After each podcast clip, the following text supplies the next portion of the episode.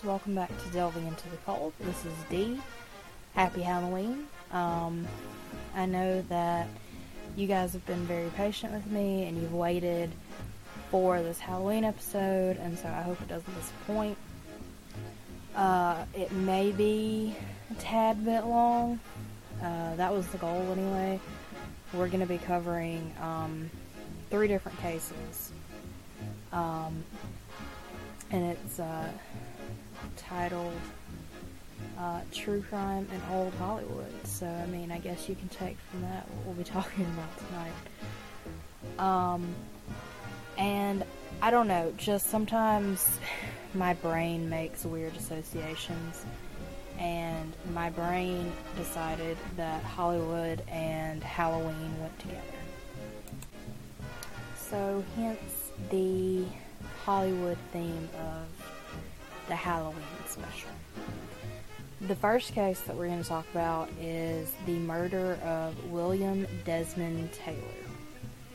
Now, William Desmond Taylor, for you guys that don't know, was a silent film director and also an actor. But he's probably more well known as being a director. And he was born on April 26, 1872, in Ireland. Um, he was actually born as William Cunningham Dean Tanner. Uh, William Desmond Taylor is just, I guess, his uh, Hollywood pseudonym, if you will. Um, he left Ireland at the age of 18 in 1890 and moved to America. Um, and during this time, he uh, he got married. He had a child. He did all of the stuff that um, was appropriate for the time, except he left his wife and child to go to LA. And he became a huge success in the early film industry. Um, he was a huge advocate for motion pictures. Um, he ended up directing 59 silent movies and acting in another 27. Uh, he did serve in World World oh my gosh World War One. Sorry, um, and he served, I believe, with Canada, and they um, really appreciated this and they honored him when he returned to Hollywood and it was um, there was like a gala held for him. It was a huge accolade. Um, uh, in the early morning of February the second, nineteen twenty-two, uh, his valet Henry Peavy came to his home and discovered that uh, Mr. Taylor had been well that he was dead. Because initially they didn't know what it was and in fact um, as the crowd started gathering someone came forward and said they were a doctor. They went and looked at william and said oh he died of stomach hemorrhage. Left the scene and was never seen again. And the police were like i don't think so. And so when they turned him over they found out that he was shot at least once in the back. Um, so right there is suspicious. I mean, honest. His valuables were still on his person.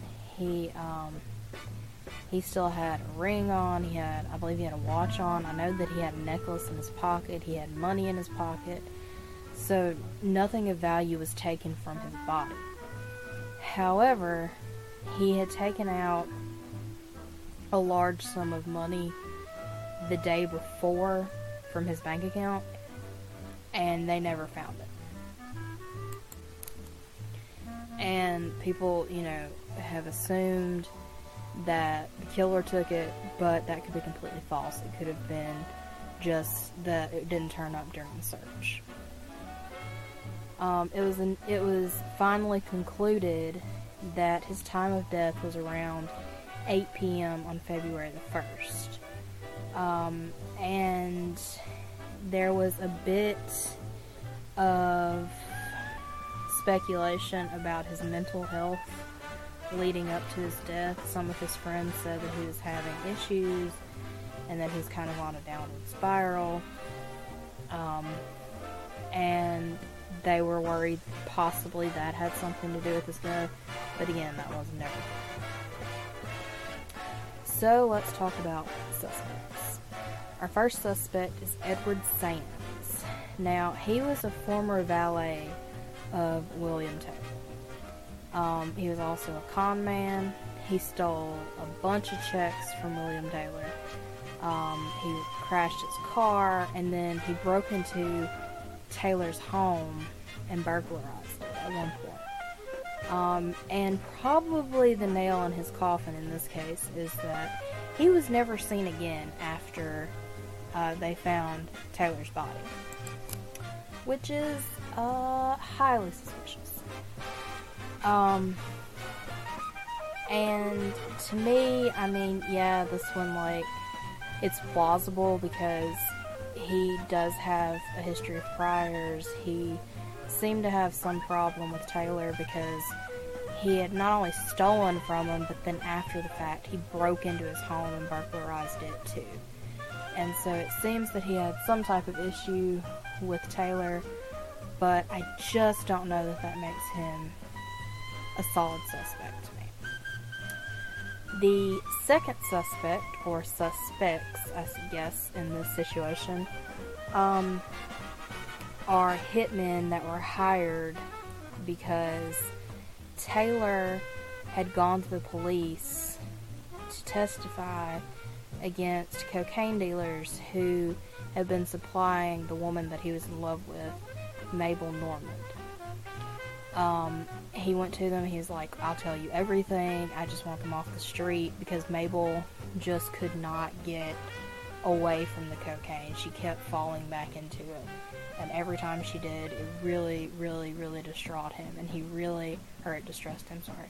And he really, really, really wanted her to get off. And he really wanted to help her to be able to do that. Um, and she believed that she was partially the cause for his death. She, you know, didn't know who would have done it or who would have, you know, hired anyone to do it. She couldn't give them names, but she was distraught at the fact that she may have been the reason that William was murdered because she seemingly was in love with him as well.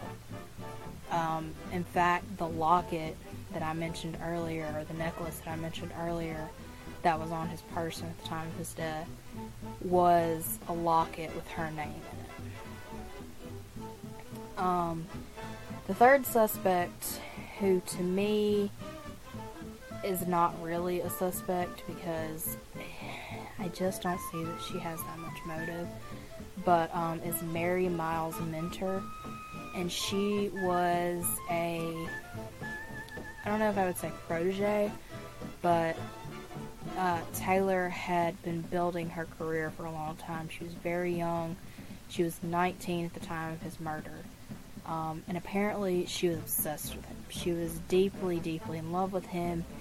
She wanted him to love her back. She was just, she was head over heels for him. And there's been some disagreement on whether or not he returned the feelings.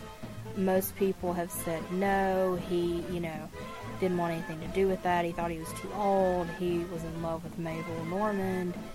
Um, but there have been a lot of people that said no. He, you know, he was totally into her. They were totally together. He was, you know, intimate with her. We'll just say.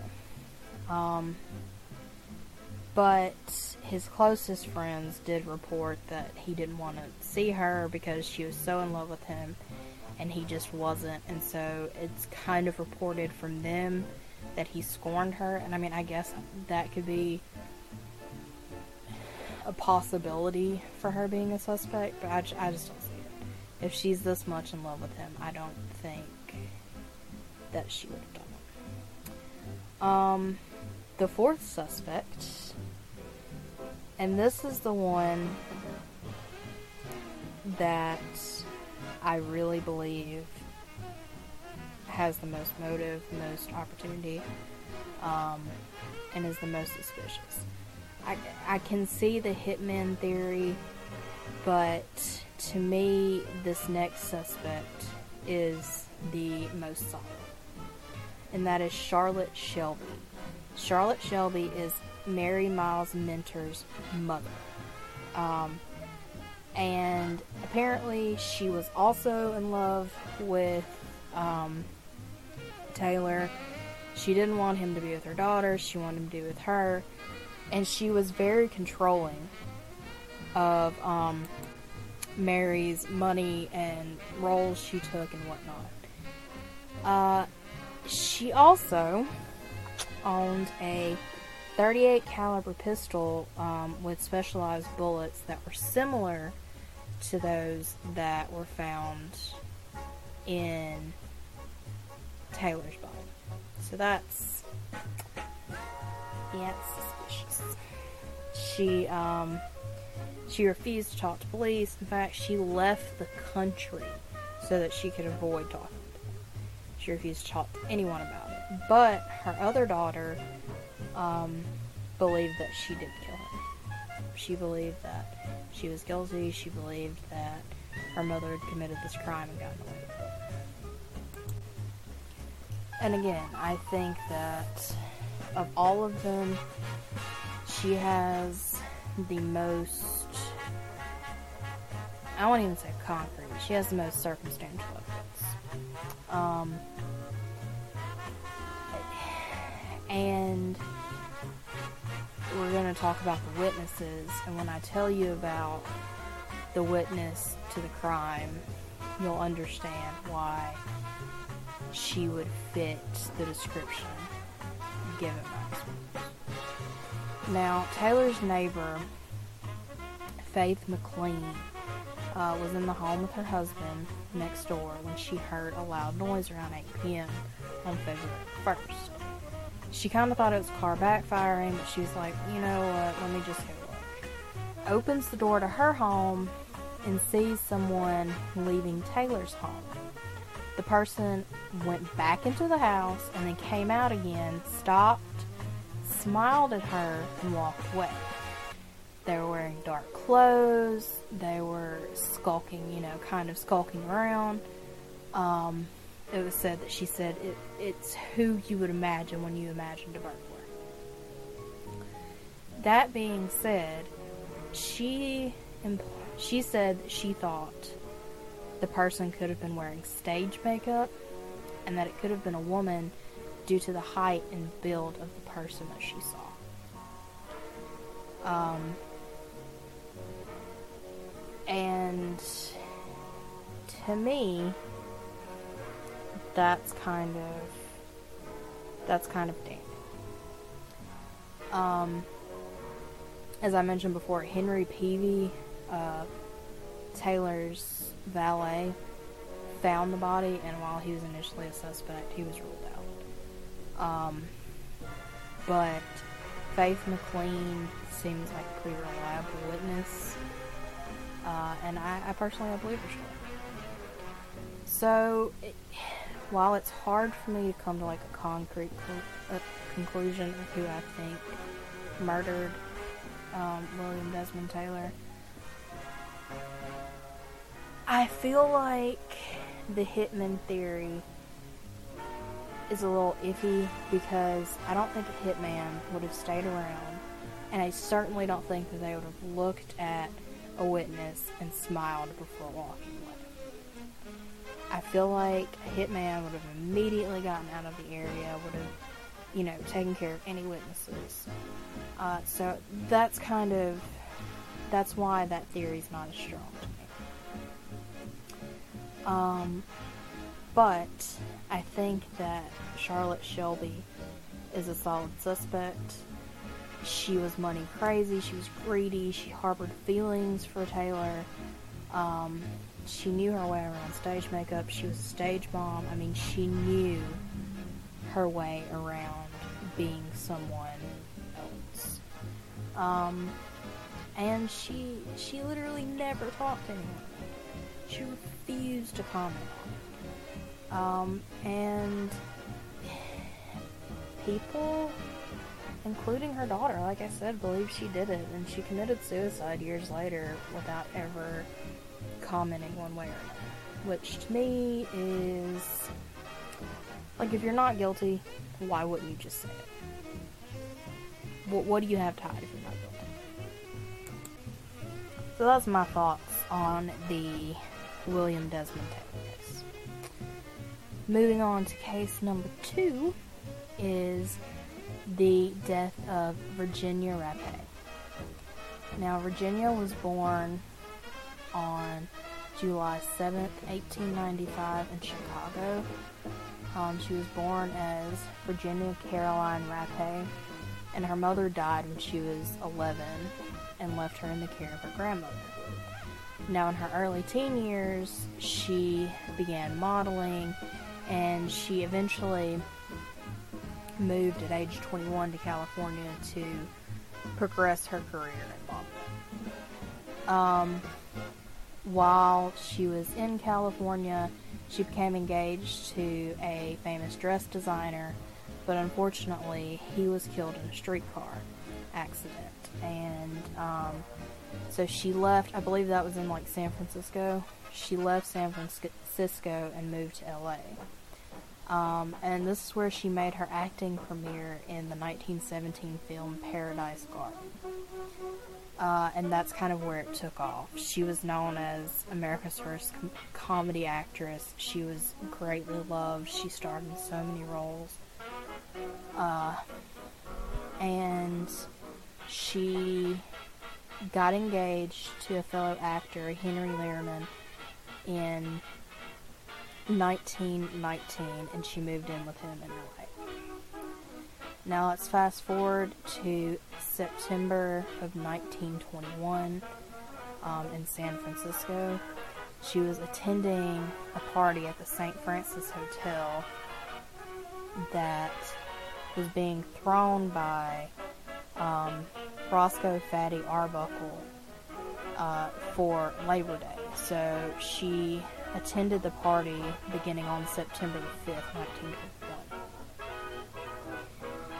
During the time that she was there on September the 5th, she suffered injuries that led to her death four days later.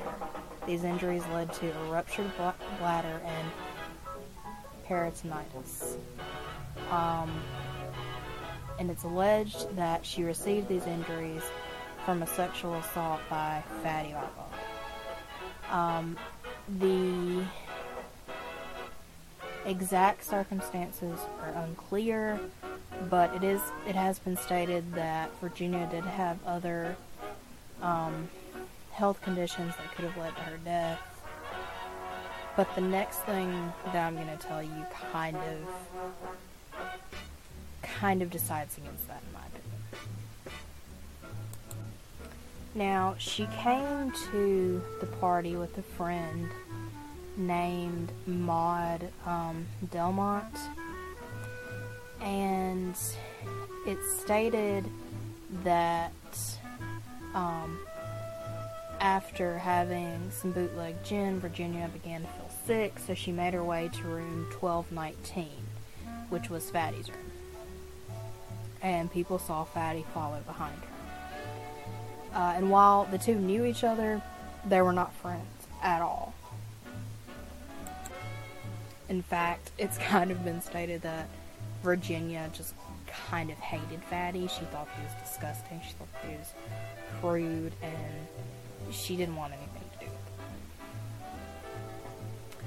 it. Um, so later, Maud starts looking for a friend. She's like, I know she wasn't feeling well. What's happened to her? And she heard her scream, so she went to investigate. When she got to the room that the screams were coming from, Fatty Arbuckle opened the door. He was in a state of undress. He was not dressed for public. Um, and Virginia was laying on a bed inside, and she was clearly in pain. Now, Maud alleges that Virginia screamed, quote, he did this, he hurt me, I'm dying, end quote. So Maud goes to get the help of A- of Al. I'm gonna say this way Semnacher. Um, and they tried to ease Virginia's pain with ice, but it made it worse. Um, and during this time, Fatty was growing increasingly, increasingly annoying, annoyed with Virginia. He's like, "I wish you'd shut up. You know, you're getting on my nerves. I can't stand this." And he eventually left the room. Um, while all this was happening, Maud's like, "No, she's sick. We need to get help." So they sent for a doctor. That doctor was like, "Yeah, there's nothing wrong with her." Left couple hours later, Maud's like, no, we really need help, and sends for another doctor. The latter doctor noted that he um, he could tell that she was clearly hurt and in pain. He gave her morphine, and then and then he came back multiple times throughout that night and the next morning. And on one of his visits, he inserted a catheter and noted that there was clearly damage to Virginia's bladder and that she needed surgery. That being said, they didn't do anything about it. And apparently, Virginia just kept getting worse and worse. She was in increasing pain and she just kept screaming and she was delusional and she was suffering. And so during all of this, rather than help, Fatty left the hotel with his friends and didn't return. He reportedly got on a yacht and went sailing. So, yeah, he was very concerned.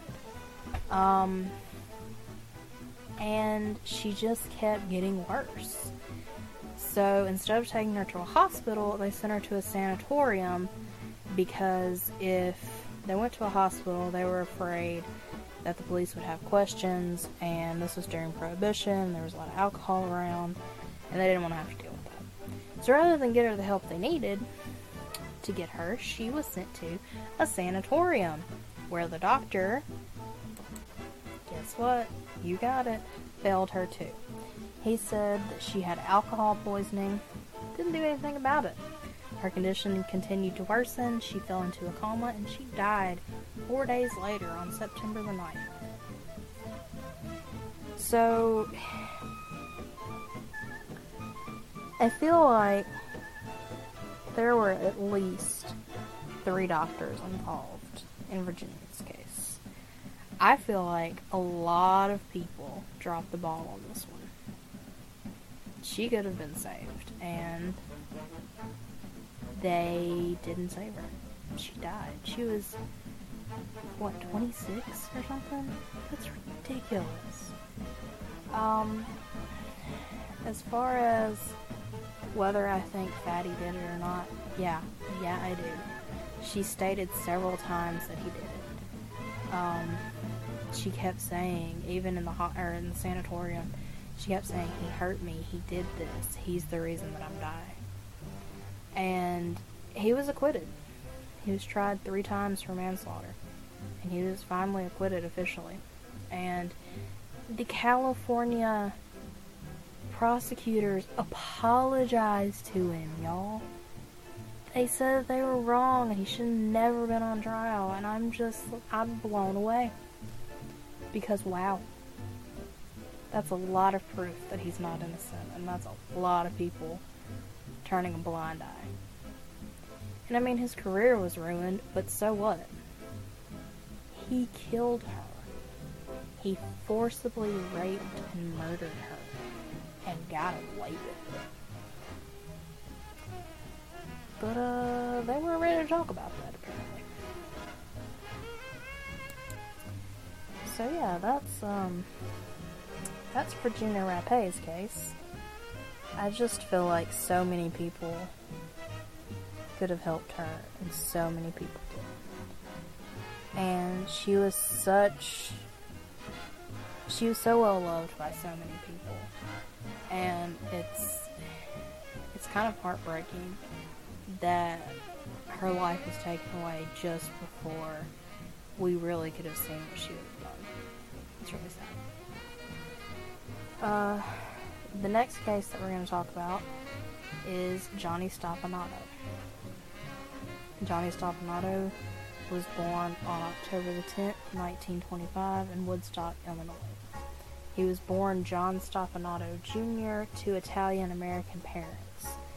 Now, his mother died when he was six days old, and his father remarried, um, and eventually his father sent Johnny off to military school. Johnny graduated from military school and joined the Marines and ended up serving in the Pacific Theater in World War II. Okay, so this is where we start to see the type of man, quote unquote, that Johnny Stompanato was. In 1946, he got married for the first time.